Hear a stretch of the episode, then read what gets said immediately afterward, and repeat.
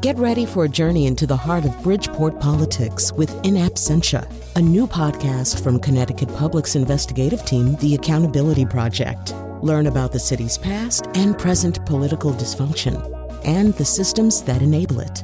Tune in wherever you get your podcasts. Funding provided by Gregory Melville and Susan Fox and Kathleen Bromage. Hydroelectric dams helped shape and helped power New England. Now their owners are facing pushback. But this is our river, and it's our water. They don't own it, but they use it to create profits for their business. From the New England News Collaborative, this is Next. I'm John Dankosky. Travel with us along the Connecticut River as we hear ideas about what to do with the river and its dams. And 50 years after the assassination of Robert F. Kennedy, we'll visit an archive that's being used for exploring alternate theories of his death. Starts with the LAPD records here, then the FBI records, there's the House Select Committee on Assassinations, photographs, newspaper clippings. Plus, those ancient stone walls are an iconic feature of New England. But do you know just how many there are? And I've calculated it would be 6 times as massive if we piled it all of all the pyramids in Egypt. It's Next. Next is powered by the New England News Collaborative. 8 public media companies coming together to tell the story of a changing region, with support from the Corporation for Public Broadcasting. We're going to start our show on the long tidal river that stretches from the border with Canada to Long Island Sound. The Connecticut is our region's biggest river and long a source of power as well as commerce and recreation. A group of hydroelectric dams along the river in New Hampshire, Vermont, and Massachusetts are undergoing a once-in-a-generation process, a federal relicensing. Residents who live near these dams are hoping that the company that owns them takes this opportunity to not only utilize hydroelectric power, but to protect local wildlife and maybe even make it a better place for outdoor activities like whitewater paddling. New Hampshire Public Radio's Annie Ropeik takes us on a tour of some of the dams around the region and talks with people who live, work, and play nearby about what they hope might change. Steve Stocking has farmed the banks of the Connecticut River in Fairlee, Vermont for 50 years. He took me to the edge of his cornfields in early May to see the river and what he feels nearby dams have done to his land. The slope falls down, especially when it soaks up with water from high levels, and then it runs out quickly, and it weakens the support, and it sloughs down. Down here, we can see where the water has carved away the muddy banks. Now, rivers do cause erosion, but Stocking says the dams constantly raise and lower the water level more than is natural, and he thinks that's caused erosion, 85 feet since he came here. To sit here and watch land that you pay taxes on and that you could grow corn on or crops on be sloughing off into the river, you know, I don't know what to tell you if we would have, bought it, but it's what we did. Stocking's farm is 18 miles upriver from Wilder Dam near Dartmouth College. Stocking and others want to have a say in how much water the dam pulls down the river every day. And, we'll have our chance now, and then there won't be another chance for another 50 years. This is Kathy Urffer with the Connecticut River Conservancy. She says this is a unique moment. Great River Hydro, the company that owns Wilder Dam and others, is seeking new federal licenses for 3 of its facilities. These permits are decades long, and Urffer says they spell out exactly how the dams will operate. Here at Wilder Dam, we can see those operations in action. And you can look upstream, and there is a pretty calm pool of water that looks like a lake. And then if you look downstream, and you might be able to hear the water flowing, what you see is the water coming through the dam. There's basically like white water below the dam that then is flowing down. As that water flows, it runs through turbines that create electricity. Great River Hydro holds back some or all of the river's flow every day until the time is right to sell power. Then they open the floodgates. Further south is Bellows Falls Dam, another that's up for relicensing. Kathy Urffer shows me how excess spring meltwater is rushing through a channel on the side of the dam called a bypass. One of the things that we would like to see is water in this bypass all the time, right? And basically restoring the habitat here in this section of the river. Urffer wants more protections for fish and mussels at the dams and in their flow rates. She also wants people to have better access to the river. Right now, the dams are kind of foreboding. We keep passing warning signs as we walk around Bellows Falls. So the sign says, warning, changing water levels. Be constantly alert for water level increases. Water upstream may be released at any time. People who are into whitewater paddling think this area could be made just safe enough to be really fun. They even had Great River Hydro do an official study where the dam released different amounts of water and paddlers tested them out. John Raganese is in charge of this whole process for Great River Hydro. He says he's here to work with everyone the dams affect, but his company and others disagree with those who say the dams are causing widespread erosion on the Connecticut. Raganese says that's based on a misconception about how much the dams control the river. He says they can adjust the water level right at the dam, but you wouldn't see the same fluctuations miles upstream. We cannot control the flow. The flow is what the flow is. We just take advantage of the flow. Still, some groups want Great River Hydro to put money in a fund to fix erosion. They've done that for other dams, but Raganese wouldn't comment on whether that'll be part of this relicensing process. No matter what, he says, they need to preserve the dam's flexibility, because these are the kind of plants that have to kick on fast if there's a problem elsewhere in the electric system. Our mandate is larger than how can we extract the highest amount of dollars from the water. We have a responsibility. That's why we have the license to provide a power resource that is needed to the New England grid. This is my first paddle of the year. It feels like I just got out of the boat last fall. Norm Sims is an avid paddler who works on relicensing for the Appalachian Mountain Club as a volunteer.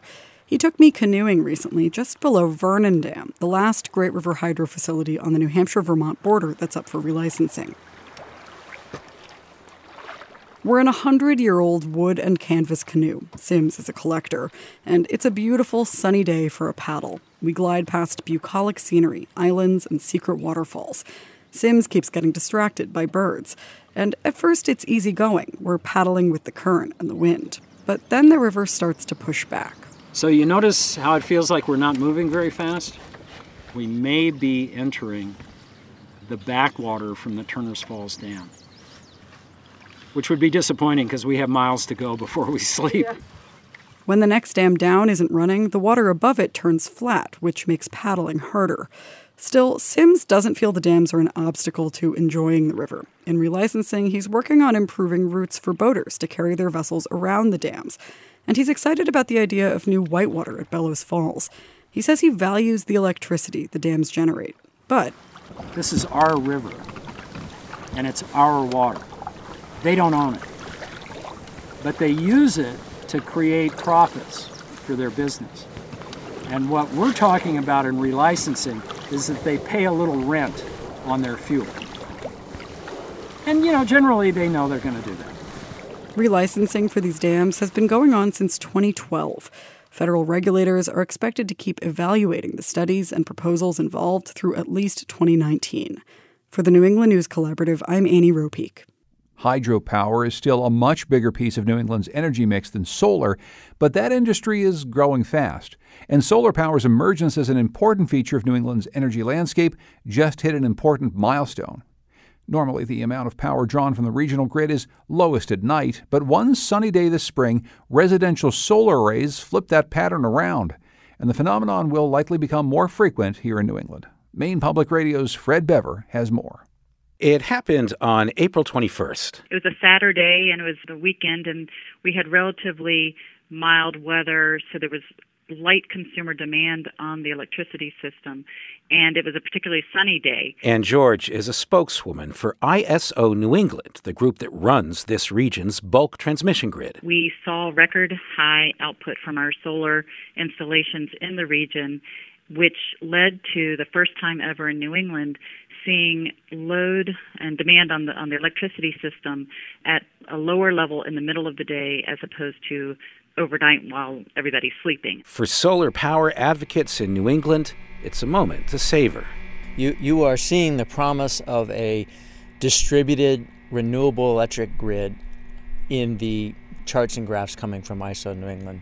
Steve Hinchman is general counsel for a regional solar company called Revision Energy. He's standing by the inverter system of a 5,000-panel solar array the company recently installed at a growing business park in Brunswick. It shows that renewables deployed at the bottom of the grid can offset demand and lower our overall need for electricity because we are generating the power that we need where we use it without having to have the grid deliver it. Solar power's ability to make grid-scale reductions in demand was expected. The capacity of off-the-grid solar installations in New England, mostly rooftop solar panels, has grown almost tenfold since 2012 to 2,400 megawatts.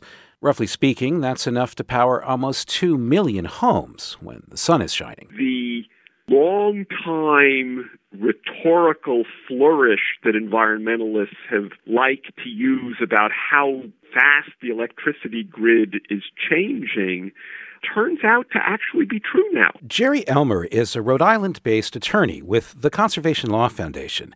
He says that as behind-the-meter solar lowers demand on the regional grid, that can avert the need for costly new long-distance transmission lines and upgrades.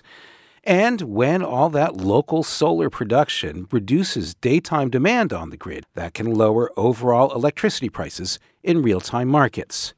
And most importantly, from the environmentalist's perspective, it lowers the amount of carbon dioxide pollution created in electricity production. It's paying off in terms of lower consumer costs. It's paying off in terms of lower carbon emissions. It's paying off in being able to see real, tangible change on the electricity grid. Policymakers around New England continue to debate whether all electricity users should help pay for poles, wires, and other distribution services that rooftop solar power users need from time to time. But even with that issue in flux, it's expected that solar capacity will almost triple over the next several years. That will create some challenges ahead, with grid managers deciding what kind of quick response power plants might be needed, including fossil-fueled facilities, to manage the rapid surge in demand on the grid that appears when the sun goes down. For the New England News Collaborative, I'm Fred Bever in Portland, Maine. For more stories about energy in New England, visit nenc.news and go to our page, The Big Switch. Coming up, I'll look at Robert F. Kennedy's legacy, 50 years after his death. It's Next.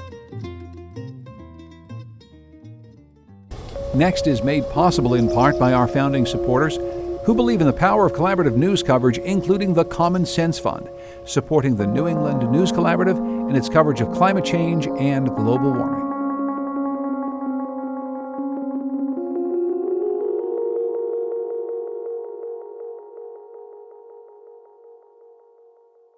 When we think about gun deaths in the U.S., we often think about mass shootings. But in New Hampshire and many other states, most gun deaths are suicides. This often overlooked statistic inspired the Gun Shop Project, an unlikely team of New Hampshire gun owners and public health experts who came together in hopes of curbing gun suicides. NHPR's Lauren Chooljian has more. When Ralph D'Amico tells the Gun Shop Project origin story, he mentions two phone calls. They both came from Elaine Frank, then a public health expert at Dartmouth. And the first call was about 20 years ago. D'Amico owned a gun shop in Hooksett at the time. You know, not to stereotype, but generally people from the medical community and people from the firearms community don't share a lot of common ground. And I said, hi. Frank was calling to see if D'Amico would be part of a local group to promote gun safety. He was skeptical at first, but decided to join. The second call came a few years after that, and it was a tough one. You know, it's one of those calls where it's like, ooh, I don't really know if I want to do this. Frank had some bad news. There were 3 suicides in 6 days, and each person had purchased a gun from D'Amico's shop. D'Amico was stunned. He hadn't heard anything about it. Living with the idea that one of your customers has taken his or her life is not a light burden. It's very uncomfortable. So together, D'Amico and Frank went back to their gun safety group, and they decided to focus their attention on gun suicides. Frank knew that suicides made up most of the gun deaths in New Hampshire, and that guns are used in most suicide deaths across the country. And it's not because firearm owners are more likely to be depressed or have mental illness or even more likely to attempt suicide. But a suicide attempt with a firearm is far more likely to be lethal than by almost any other means. So they decided gun shops would be the best place to start, hence the name The Gun Shop Project. They traveled to gun stores all over the state, handing out posters and cards that describe signs of suicidal behavior. And they talked to employees about how to avoid selling a firearm to someone who could be suicidal. Some shop owners were still skeptical. D'Amico says many of them felt it was a trick, another way to blame guns for violence. I had one gun shop call me and he said, "Hey, what's going on here?" And I told him, he said, "So you think this is innocuous?" I said, "Absolutely. It's fine." I said, "Trust me, I know the demons when I see them. This is not one of them." In the end, about half of gun shops in New Hampshire hung up the prevention posters in their shop, and the coalition called it a success. Their work has inspired states all over the country to create their own versions of the Gun Shop Project. But this all started 10 years ago, before Sandy Hook, before Parkland, before Santa Fe. And that skepticism from gun owners has grown as division over gun issues has widened. And those feelings have been front of mind lately as the Gun Shop Project tries a new approach this summer. They want New Hampshire firearms instructors to show a video about suicide prevention in their classes. Welcome to my classroom. Have a seat. Thomas Brown has been a firearm instructor for over 2 decades, and most of his time has been spent here at the Manchester Firing Line Indoor Range. Brown joined the coalition a few years ago, and he's been helping craft the language of this video in a way that he says could help win over people who are pro-gun. We as gun owners are constantly under attack, and one of the things that is constantly thrown in our face is the number of gun deaths. And when you realize that 2/3 roughly are suicides, that if we could reduce that number, wouldn't that be good for us? The point of this video is to educate about the signs of suicide and to encourage those watching to hold on to a friend or family member's gun if it seems like they're having a hard time. Sometimes getting involved at a critical point during someone's despair may make the difference. But among the dramatic music and public health pointers is language like this that helps get Brown's argument across. Suicide deaths are terrible for everyone involved. Firearm suicides also hurt the cause of liberty when the numbers are used to justify more gun laws. Let's work together to reduce all suicides, especially the ones where a firearm may be used. Brown has tested out the video in a few of his classes, and he says it's already increased awareness. Most people just nod their head and say, "Yeah, well, that makes sense," or they hadn't even crossed their mind about firearms and suicide. This is the reaction Elaine Frank and Ralph D'Amico were hoping for with this new project. D'Amico says they could make an even bigger impact with firearm safety classes because people are there ready to learn about guns, and the message is coming from a trusted source. Firearms instructors, they reach a tremendous amount of people, all new shooters. What better way to make people aware than to take a new shooter and, if I can use that terrible term, indoctrinate them into thinking positively about suicide prevention. But this project and this partnership for Elaine Frank also speaks to an even larger kind of progress. To even create that video or work up the posters, people from New Hampshire's mental health, public health, and gun communities all had to sit down and work together. And to do that, they all decided they would only focus on gun suicides, nothing else. Doesn't mean you have to give up your view on guns or on public health or on overreaching government or whatever. You can keep doing all those things. But in the meetings, you focus on what you have in common. And Frank says this consensus building among people with opposing views, that's something the country seems to have lost that she thinks would be a really good thing to bring back. The coalition expects to start sharing the video with other New Hampshire firearm instructors in August. For the New England News Collaborative, I'm Lauren Chooljian. Last year, Vermont Public Radio published an investigation into gun deaths in that state. VPR analyzed the data from all of the gun-related deaths from 2011 to 2016. In that period, 89% of Vermont's gun deaths were suicides. VPR just updated this database with data from 2017.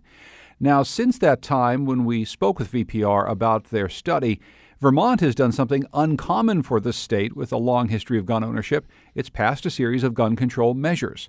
Here with us to walk through what the data shows is Liam Elder-Connors, a reporter with VPR. Welcome to Next, Liam. Hi, John. Well, first of all, what are the main takeaways from the data that VPR published last year? The overwhelming gun deaths in Vermont are suicides. So as you said, 89% of the gun deaths are suicides. And if we dig a little bit deeper into that, white men account for 91% of the people who died by suicide by gun in Vermont. Of that, current or former members of the armed forces account for nearly 30% of suicides over the first 6-year period we looked at. Moving on to homicides, 47 people were shot and killed or shot and killed someone else in those 6 years. And we also know domestic violence played a role, but we can't determine every case based on the death certificates we looked at because they don't always mention the relationship between the shooter and the victim.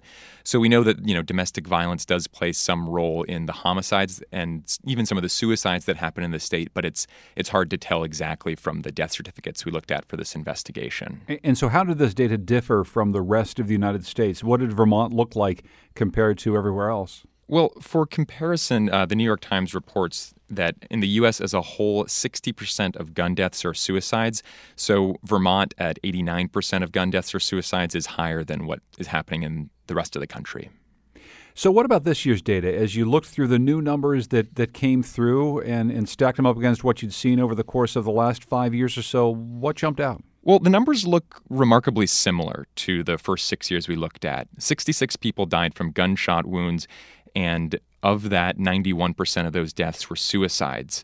Again, most of the suicides were white men, and there were 5 homicides last year. So really, the trends stayed pretty much the same. The numbers are a little bit different, but overall, things look about the same. Is anybody doing anything about this gun suicide rate? This seems like a trend that people who make the laws in Vermont might want to look closely at. Yeah, that's an interesting point. You know, when I was doing some reporting on this last year, I looked a lot at how the state was responding to the high suicide rates. And, you know, a lot of the public health officials I spoke with weren't surprised by the numbers that we had found. And they told me, you know, we know this is an issue and we're trying to find ways to work on it. It's tough because guns can come across as a very political issue when you start talking about, you know, maybe having somebody not hold on to a weapon if they're in a time, you know, where they might be considering suicide. So some ways that people are looking at addressing suicide rates in Vermont are the Gun Shop Project, which was started in New Hampshire. So that's one way. Another organization I talked to, they handed out free gun locks and lock boxes. And the program director of that told me that they really try to educate people that this is about safety. It's not about taking people's guns away. It's about making sure people are safe in how they store and handle their weapons. Now, as I said at the top, something very interesting happened this year in Vermont, something that when we spoke with your colleagues last year about your study, we weren't expecting to have happen, which is Governor Phil Scott, a Republican, signed some legislation that enacted gun control measures in the state. It is a state with a long tradition of gun ownership. And I guess I'm wondering how you feel some of the numbers that you brought to light in your reporting last year, whether or not it affected people's thoughts about gun ownership in the state or what their reaction has been to some of these gun control measures now being signed. Well, you know, some of these numbers we found were brought up in the State House during the conversation around the policies that were enacted. But I would say that the bills that passed this year were actually a response to an alleged threat that a young man had made to shoot up a high school in Vermont. And that threat came to light just a day or so after the shootings in Parkland, Florida. So really, the movement we saw in the state capitol in Vermont on gun control was a direct response to that alleged threat and not so much the numbers that and the gun deaths that already were happening in the state. Though two of the bills that passed in Vermont this year could potentially halt some of the gun deaths that we're seeing in the state. One bill, an imminent harm bill, can be used to take a weapon away from somebody in the case where they might cause immediate harm to someone or themselves. Mostly that bill, I think, is being thought of as taking a weapon away from someone who might be thought to do harm to others. But there's also a bill that would allow law enforcement to take weapons away if they respond to a domestic violence call, if there's a weapon out in the open. So we could see those two being used to kind of reduce gun deaths in Vermont, but we kind of have to see how it plays out first. That is interesting, though, that imminent threat law, it's something that's been called a red flag law in other states, really is thought of as a way to stop a school shooting or other mass homicide event. but indeed it has the possibility of potentially preventing some of these large number of suicides that your state is experiencing. It's possible. I mean, you know, if you see a family member or a friend who you're concerned about, and you know that they have weapons, it's possible it could be used to remove their weapon temporarily. I don't think it's been used in that way yet. I'll be interested to see if it is ever used in that way, and that's something that I hope we'll kind of keep an eye on going forward. Liam Elder-Connors is a reporter at Vermont Public Radio. We'll have links to their reporting on gun deaths in the state of Vermont at nextnewengland.org. Liam, thanks so much. You bet. States around New England continue to strengthen gun control in hopes of reducing gun-related deaths. Rhode Island's Governor Gina Raimondo recently signed a bill that bans the use and sale of bump stocks, and another that allows the removal of firearms from individuals deemed to be dangerous. And Connecticut's Governor Dan Malloy has also banned bump stocks in the state.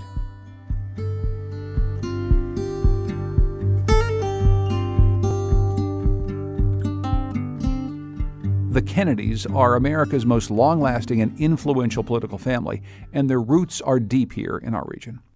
On June 5th, 1968, Robert Kennedy was only 42 and was campaigning for the job his brother had held just a few years earlier. Robert Kennedy was shot and killed in Los Angeles.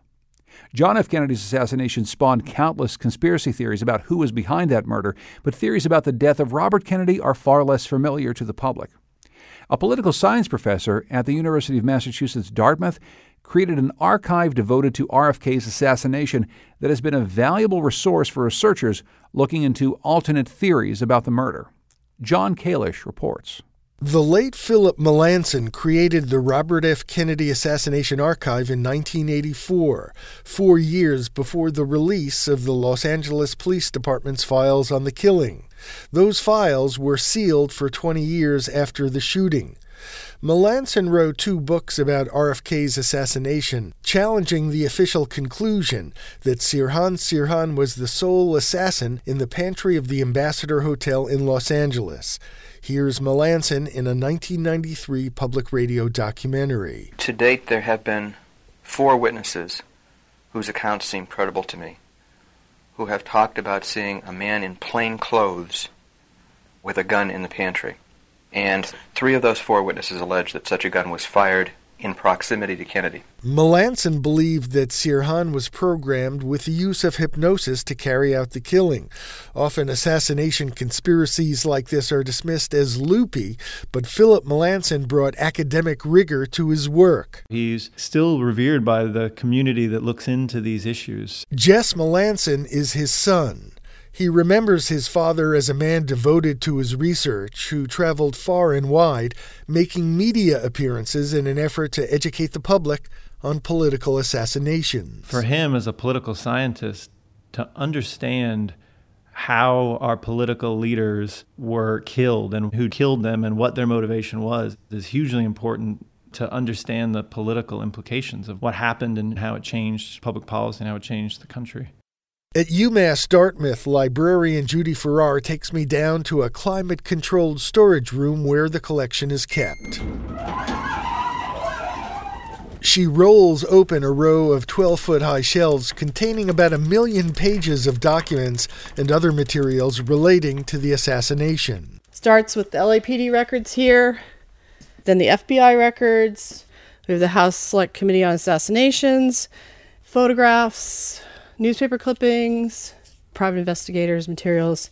These are all the audio tapes. The audio tapes include recordings of police interviews in which witnesses were browbeaten and pressured to change their stories, as well as recordings of hypnosis sessions conducted by psychiatrists. Sirhan had no recollection of the shooting during the sessions. Reach for your gun, Sirhan. It's your last chance, Sirhan. Reach for your gun. Where is your gun? Where is your gun? Reach for it. If you want to research the murder of Robert Kennedy, they have lots and lots of audio tapes that other people don't have. Interviews that various researchers have made talking to witnesses. Bill Klaber is the co-author with Philip Melanson of the 1997 book Shadow Play, which refers to the RFK assassination as an unsolved murder. Klaber went back to the UMass archive to do research for the book's just published revised edition. He also has a hand in a new podcast that makes extensive use of audio from the archive. Senator Robert F. Kennedy has just won the California Democratic primary. My thanks to all of you, and now it's on to Chicago, and let's win there. But to get to the White House, he'll have to pass through the hotel's kitchen pantry. Bill Klaber is part of a small fraternity of journalists and investigators who've spent decades researching the assassination of Robert Kennedy. Many in that fraternity have praised the work of Philip Melanson. Phil was a brave man. I don't think I quite appreciated the extent of his courage when I was working with him. He was a tough guy. He took on the CIA. He took on some really rough characters in books that he wrote. Robert Kennedy Jr. joined the list of those who believe that Sirhan was not the sole assassin. That group now includes the 93-year-old labor activist who was shot in the head with what is believed to be the first bullet out of Sirhan's gun. For the New England News Collaborative, I'm John Kalish. Earlier that year, 1968, the Vietnam War was raging. Dr. Martin Luther King Jr. was assassinated, and Cesar Chavez, the leader for migrant farm workers, went on a hunger strike. Robert Kennedy, then a senator from New York, brought hope to the striking workers, and as WBUR's Shannon Dooling reports, Kennedy's message struck a far different tone than today's political discourse. In March of 1966, as Peter Edelman remembers it, Robert Kennedy didn't need much convincing to get on a plane headed for Delano, California. I said Cesar Chavez is a impressive young organizer and leader of the farm workers, and this is the first and best chance of succeeding in creating a recognized union for farm workers. Edelman was a legislative aide for Kennedy, who was on a Senate subcommittee on migratory labor. Edelman traveled with Senator Kennedy to California's Central Valley for committee hearings, investigating why grape farm workers were striking. Tensions were high during the hearings, with owners of the farms and the migrant workers sharing the same hall. And as he walks in and sits down and kind of tunes in, the sheriff is there testifying, and he's telling the committee that he had arrested these farm workers. If I have reason to believe that there's going to be a riot started and somebody tells me that there's going to be trouble if you don't stop them, then it's my duty to stop them. Well, then you go out and arrest them? Well, absolutely. How can you go arrest somebody if they haven't violated the law? They're ready to violate the law. In other words, just like these labor people out here, they ask their attorney, what shall we do? Could I suggest in the luncheon period of time that the sheriff and the district attorney read the Constitution of the United States? The workers erupted into cheers for Kennedy's rebuke of the Kern County sheriff, sensing they had an advocate in Kennedy. Edelman says Kennedy met the leader of the migrant worker movement, Cesar Chavez, shortly after the hearing. We were in the parking lot, and Chavez came from a slightly different direction, and they met, and they shook hands, and just there was an instant bonding that made them friends forever. Kennedy would later support adding farm workers to the National Labor Relations Act. And in 1968, he traveled back to Delano, back to see his friend, Cesar Chavez. Chavez was fasting, committing to a hunger strike, asking for better wages, better working conditions, and the right to unionize. When Kennedy touched down in Delano, he made it clear why he was back. The farm workers have suffered and grown much more slowly economically than any other segment of our society. It's terribly unfair and very unreasonable and very, very unjust. And these people have suffered tremendously. I remember in 1968, it was a difficult time for us during the fast. Paul Chavez is one of Cesar Chavez's sons and president of the Cesar Chavez Foundation. He was just a young boy when Kennedy visited in 1968, as his father was at the peak of his hunger strike. My father still suffered, but the fact that Bobby Kennedy came out to lend support really gave people a lot of hope and pride, and it comforted a lot of people during difficult times. Kennedy sat with Cesar Chavez as he broke his fast, and he walked among the picket lines, listening to chants of Viva Kennedy. Kennedy's willingness to be present, to go where other politicians would not, and to focus on hope. Those are things Paul Chavez says are missing from our current political dialogue. It seems like policies and statements are being made that appeal to the worst in us as a people. And if you take a look at Bobby Kennedy's life, and he really talked about this tremendous faith he had in the goodness and the kindness of American people. When you have politics and there's a morality in the discussion, then I think it's bound to lead to good and positive things. And it's not just a question of wages. It's a question of housing. It's a question of education. It's a question of living conditions. It's a basic question of hope for the future. A week after visiting Delano, Bobby Kennedy declared his candidacy for president. It was a bid that would end with his death, only 3 months into the campaign. For the New England News Collaborative, I'm Shannon Dooling.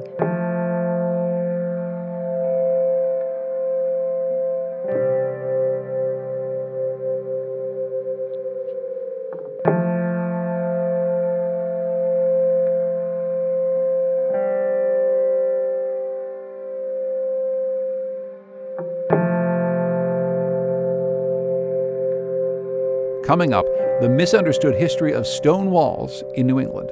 It's next. Next is made possible in part by our founding supporters who believe in the power of collaborative news coverage, including the John Murk Fund, supporting the New England News Collaborative in its coverage of climate and clean energy.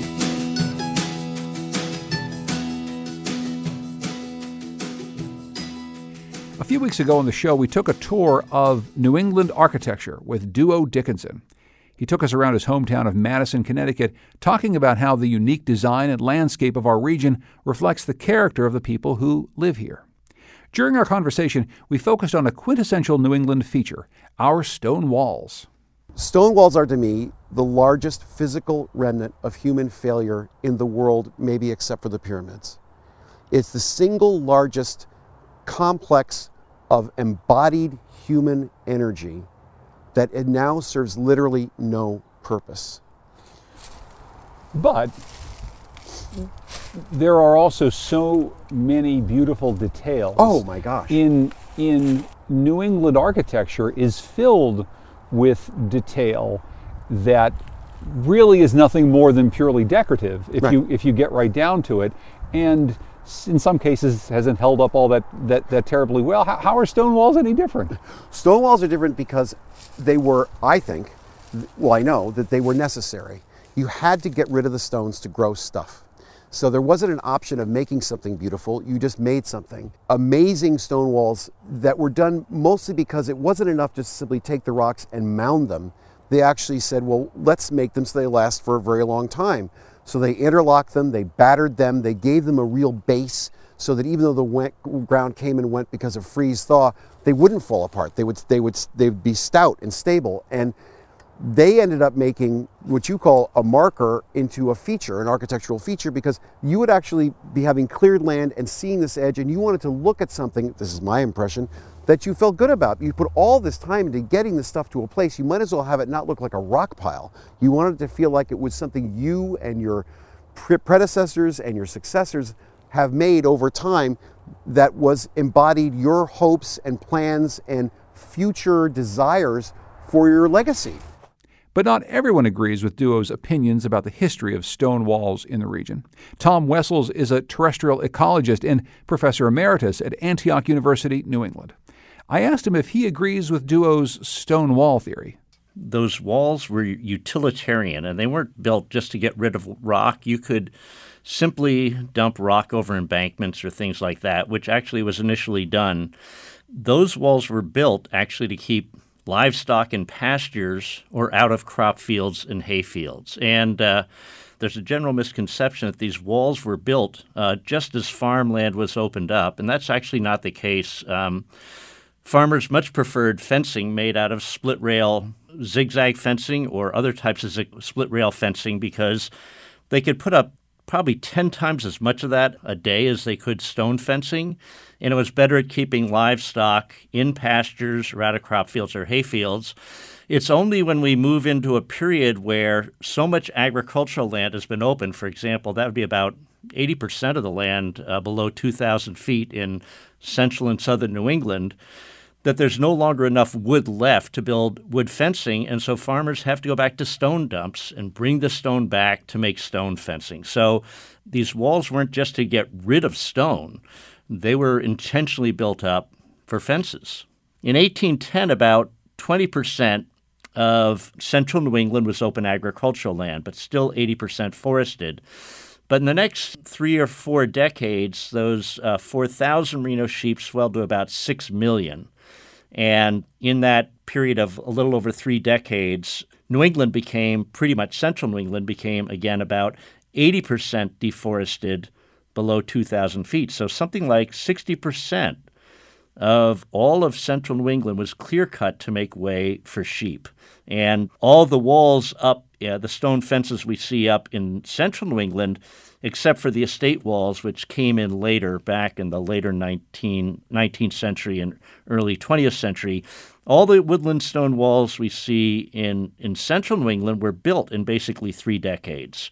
And it's estimated it's over 125,000 miles of those woodland stone fences built, enough that if we lined it up, it'd wrap the equator 5 times, stretch more than halfway to the moon. And I've calculated it would be 6 times as massive if we piled it all of all the pyramids in Egypt. And it was all done about 3 decades. So if central New England were on the Mediterranean, I have no doubt that these central New England woodland stone fences would be the 8th wonder of the world. But they're not. It's just an intriguing part of the history of that portion of New England. Was the initial impulse to move these stones into rows strictly because they wanted to keep their livestock from moving elsewhere? Or, as Duo said, was there something to the idea that they just had to put the stones someplace in the first place? No, it's more the former. There's lots of areas where you can find crop fields or hay fields adjacent to what were woodlots, and you won't find stone fences there.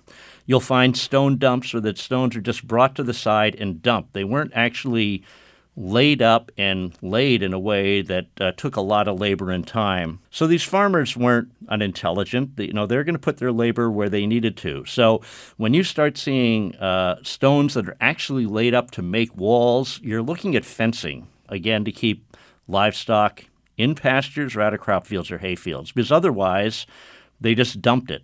And you can see lots of areas where you can find stone dumps that are adjacent to areas that weren't between pastures and crops and hayfields.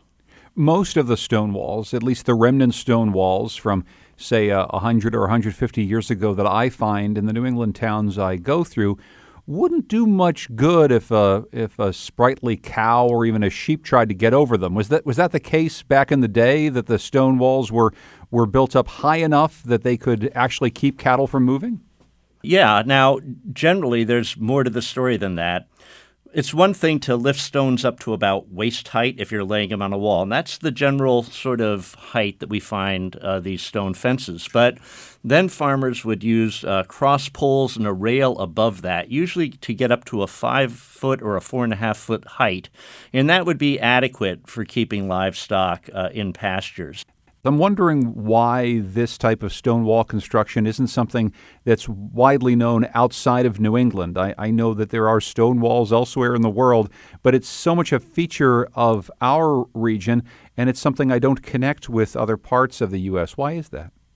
Well, because we live in an area that was glaciated, and when the glaciers were retreating, they dropped this jumble of material called glacial till with all these rocks in it. And when people came in here, the British initially, to start working this area, there was rocks that was coming out of the ground that they had to get rid of out of their hayfields and crop fields. So in other parts of the country, you don't have rock in the ground like that. So they're just not common features. I've often thought that if settlement in the United States had happened from the West Coast coming east and people had expanded across those clean, rock-free, rich prairie soils in the Midwest and then started making their way up into the Northeast in all this rocky ground, I think they just would have stopped. But the settlement happened in the opposite way. They would have just turned around and gone back, you think? Well, I don't think they would have gone back. They'd just say, this is far enough. That can be just left in woods, because who wants to actually do all the labor of moving all that rock? And that, I think, is at the heart of Duo's point, if perhaps he makes it in a different way than you do. Building a stone wall is hard work. Farming in New England is excruciatingly hard work, at least comparatively speaking, to some of the more fertile parts of America. And that, I think, is one of the things that we grasp onto when we see the stone wall. Yes, it's beautiful, but if you really sit down and think about what it took to make that thing a couple hundred years ago, it becomes, I don't know, imbued with something a little different than just looking at a pile of rocks. Oh, it is. I mean, I often look at them and think, how many hands have touched and moved these stones? How many people? But again, given the nature of the situation, it was a necessity. They needed fencing. They didn't have the wood. So they had to put that labor in to making those stone fences. It wasn't a choice. It was a necessity. Tom Wessels is Professor Emeritus at Antioch University, New England. Tom, thank you so much for joining us. I really appreciate it. Okay, my pleasure. So they don't agree on everything, but Tom and Duo do agree on one thing. Stone walls take a lot of work to build. Stonemason Thea Alvin practices the dying art of building stone walls. As part of VPR's summer school series, she described the process of building one. I always approach the wall as if it is a conversation. It's a dialogue between me and the stones. I look at all of them and see who wants to fit where and what space is open. And you're creating rows and levels and layers and details, just like a friendship would be, and relationships between each stone. And then you come to a final height, and that will want to be solid and stable. And just the way that you see a brick pattern with two bricks down and then one across the top, you do the same with the stones, two stones down and one across the top. And that's called bonding. So if you follow that pattern and additionally follow the pattern of going towards the interior of the wall, then you'll build a strong wall. I should use gloves. I don't use gloves. I love to feel the stone. I love how the stones feel. I feel like I communicate with them, and by touching them, I understand them better. I always start from the corner. When there's a corner on a double-faced stone wall, it's called the cheek end, and that will want to be nice and square and level, because that's what you're going to see. And the corner really drives what happens in the wall. So we'll put a nice 90-degree angle on this side. I think that there's a couple of square stones right here, and we'll use those for the cornerstones. The part of the wall that you see with your eyes is called the face. And when I build a wall, I always work on it with my face facing the face of the wall, like a conversation that you'd have. So if your wall has two faces and you're working on one side, you need to go all the way around to the other side to work on it face to face, because you really can't fix something if you're not looking at it. The wall itself needs to obey three rules: water, temperature, and gravity. So your stone wall as a structure wants to shed water. Water happens a lot, actually, in Vermont. And so we want the water to get out of the wall system. So the way that you arrange the stone needs to shed the water away. So ultimately, you want the stones that you're laying to be flat and level, or shed just a little bit out. So let's look at these stones. Each one of the stones has a face. It's got a top and a bottom. So each one of the stones that we pick up will want to be in the orientation where the face is on the front. Let's lay them out on this string line. So we have a straight line, and we can create a straight line of where the wall will be. We want to shape the stones if there's any little tips. Let's cut this part off of the stone right here because it doesn't fit well against the next one. I'm not going to cut on the front of it because I like the front to be really natural, but the back is too big on this side. So let's cut this part off, and then we can lay the stones out so that they're all in a straight line. When we build the wall, you have to put something behind it. What would you put behind it? Because otherwise you have a lot of weak, floppy stones. So let's put some more stones. Maybe that one that's not so pretty. It doesn't have much of a face on it. We'll tuck that one in the back. A dry stonemason is somebody who builds stone walls without mortar. And that's what I'm doing now, is building stone walls and stone sculptures without mortar. So that has been in evolution for the last 30 years, as I've learned to shed the mortar and just trust gravity. That's stonemason Thea Alvin. Amy Kolb-Noyes produced that story for VPR. You can join us for a live Next event as part of the International Festival of Arts and Ideas in New Haven, Connecticut on Tuesday, June 12th. we'll be trying to get answers to a tough question. Is immigration good for the economy? For more information, go to our Facebook page at Next New England. The executive producer of Next is Katie Tolarski. Production help this week from Lily Tyson and Ali Oshinsky. Our digital editor is Carlos Mejia. Our theme music is by composer Todd Merrill. You can hear more of his music at toddmerrill.com. Thanks also to Goodnight Blue Moon for their song, New England. The New England News Collaborative is funded in part by the Corporation for Public Broadcasting, with support from Douglas Stone and Mary Schwab Stone through the Smart Family Foundation of New York and the Melville Charitable Trust. It's powered by WBUR Boston, Vermont Public Radio, New Hampshire Public Radio, Maine Public Radio, Rhode Island Public Radio, WSHU Public Radio Group, New England Public Radio, and Connecticut Public Radio.